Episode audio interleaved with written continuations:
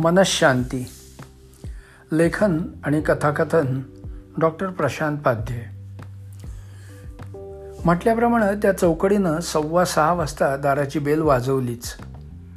पंत चला निघायची वेळ झाली. बाहेरूनच बोबड्यांचा खणखणीत आवाज आला. मला या चौघांची वेळ पाळण्यातली तत्परता माहीत असल्यामुळं मी आंघोळ करून तयार होऊन बसलोच होतो. दार उघडलं आणि मी तयार असल्याचं पाहून ते सगळे खुश झाले. चला. चला चला चला निघूया. अहो मी हिला थर्मासमध्ये चहा द्यायला सांगतो. बिस्किटांचे पुढे कालच आणून ठेवले आहेत पंत चहा वगैरे काही नको. फक्त पाण्याची बाटली घ्या. उशीर व्हायला नको. नंतर ऊन तापायला लागलं की चढायला त्रास होईल. त्यांनी मला जवळजवळ ढकलतच बाहेर काढलं. मी रिटायर झाल्यावर आपल्या वडलोपार्जित गावी यायचा निर्णय घेतला आणि वेरवलीला आलो. दोन्ही मुलं भारतात निरनिराळ्या मेट्रो सिटीत स्थायिक झाली होती. त्यामुळं मी आणि लतिका तसे मोकळेच होतो. घरात थोड्याफार दुरुस्त्या केल्या. घराभोवती ठिबक सिंचन योजना बनवून घेतली. थोडा भाजीपाला आणि फुलझाडं लावली. जवळच असलेली शेती ती मात्र करण्याचं कॉन्ट्रॅक्ट शिवाला दिलं आणि माझी जबाबदारी हलकी केली. आता सगळं सभोवार हिरवगार आणि रंगीबेरंगी झालं होतं. अंगणात आराम खुर्चीत बसून ते पाहताना मन कसं अगदी प्रसन्न व्हायचं. एका संध्याकाळी चार वयस्कर माणसं आली. माझ्या गावी जवळजवळ बावीस तेवीस वर्षांनी आलो असल्यामुळं मी काही त्यांना ओळखत नव्हतो. अंगणात मांडलेल्या बाकावर आणि खुर्चीवर स्थानापन्न होत ते बोलू लागले. हा मोरया उर्फ मोरोपंत पिंगळे. हा दत्ताराम सावंत आणि हा सदू उर्फ सदानंद बाविस्कर. आणि हा बोबड्या उर्फ मनोहर बोबडे त्यांनी सर्वांची ओळख करून दिली. आता साहजिकच मलाही माझी ओळख करून देणं भाग होतं. मी विष्णुपंत पानसे. म्हणजे पंत काय? पंत हा शॉर्ट फॉर्म कसा वाटला? त्यांच्याशी बोलल्यानंतर मला आमची अनेक वर्षापासून मैत्री असल्यासारखं असं वाटायला लागलं. आणि खरोखरच त्यानंतर ते माझे मित्रच झाले. ते एकमेकांना अरे तुरेच करायचे पण मला मात्र आहोपंत म्हणायचे. आणि मीही त्यांना अहोजाहोच करत असे. हळूहळू आम्ही सकाळी आणि संध्याकाळी एकत्र फिरू लागलो. एक दिवस पिंगळे म्हणाले पंत परवा अमृतेश्वरावर स्वारी करायला जाऊया. काय? सोमवार आहे शंकराचा वार आहे. लवकर जाऊन दर्शन घेऊया. ठीक आहे. जाऊया आठ साडेआठला. पंत अहो ते जरा उंचावर आहे. लवकर निघायला हवं नाहीतर उन्हातून चढायला त्रास होईल. उंचावर? म्हणजे डोंगरावर की काय? मला डोंगर चढण्याची तशी ॲलर्जीच होती. डोंगरावर नाही हो. अवघ्या सातशे पायऱ्या तर आहे. सातशे आकडा ऐकल्यावर माझ्या छातीवर दडपणच आलं. अहो एकदा तिथे पोचलं की खरी खुरी शांती मिळेल. मग डोळे मिचकावून बोबडे म्हणाले मी ती शांती नाही हां? मनशांती म्हणतोय. शेवटी ठरलं जायचं. पण मला ते तितकंसं पटलं नव्हतं. खरं सांगायचं तर शंकराचं मंदिर म्हटल्यानंतर मला जरा कटकलं. कारण शंकर म्हटलं की मूर्ती नाही फक्त पिंडी. त्यात काय बघायचं? दुसऱ्या कोणत्याही देवळात गेलं तर देवाचं देऊळ कसं? छानपैकी मूर्ती असते. संगमरवरी किंवा काळ्या दगडाची. पाहायला मिळाली की कसं? बरं वाटतं. पण जाऊ दे त्यांचं मन कशाला मोडा? म्हणून तयार झालो. पाण्याच्या बाटल्या आणि एक एक काठी घेऊन साडेसहाला बाहेर पडलो. गावातला रस्ता सोडून आडमार्गाने जाऊ लागलो आणि हळूहळू सगळे आवाज लुप्त होऊ लागले. फक्त आपलं सकाळचं खाद्य गोळा करायला बाहेर पडलेल्या पक्ष्यांचा किलबिलाट कानावर पडत होता. मध्येच कुठेतरी दूर गाई वगैरे हांबरल्याचा आवाज ऐकू येत होता. आता एक डाव्या बाजूला अमृतेश्वर मंदिर असा बोर्ड दिसला आणि आम्ही त्या मार्गाला लागलो. काही वेळातच सिमेंटच्या पायऱ्या लागल्या. चांगल्या लांब रुंद होत्या आणि उंचीही बेताची होती.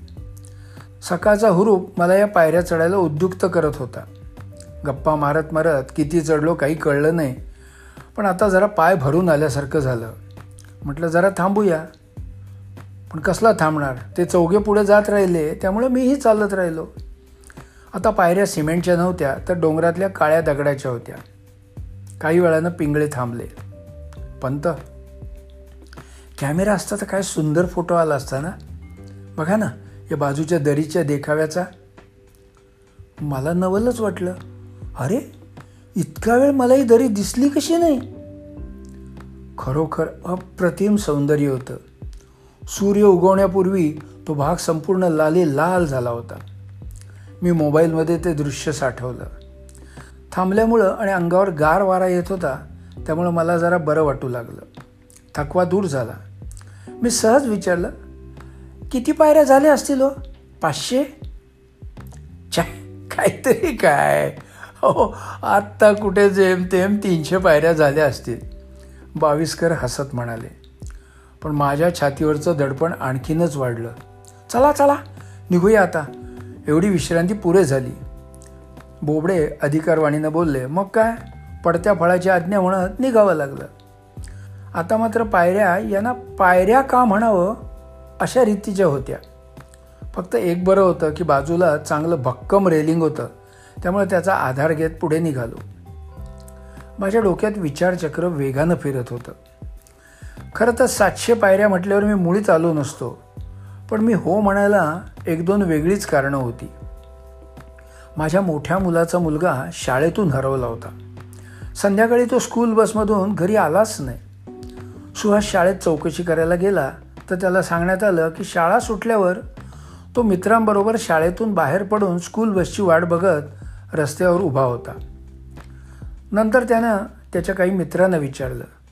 तर ते म्हणाले की काका एक माणूस आला आणि त्यानं त्यानं तुमच्या मुलाला काहीतरी सांगितलं आणि तो त्यांच्याबरोबर गेला.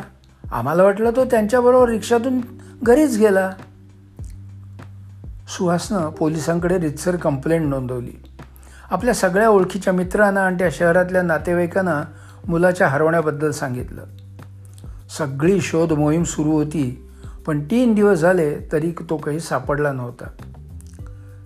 मी पत्नीला हे सांगू शकत नव्हतो. पाच महिन्यापूर्वी तिला माइल्ड हार्ट अटॅक आला होता आणि डॉक्टरांनी सांगितलं होतं की त्यांना सतत प्रसन्न ठेवा. कोणतीही वाईट बातमी त्यांना सांगू नका. हार्ट अटॅक पुन्हा केव्हाही प्रेसिपिटेट होण्याची शक्यता आहे.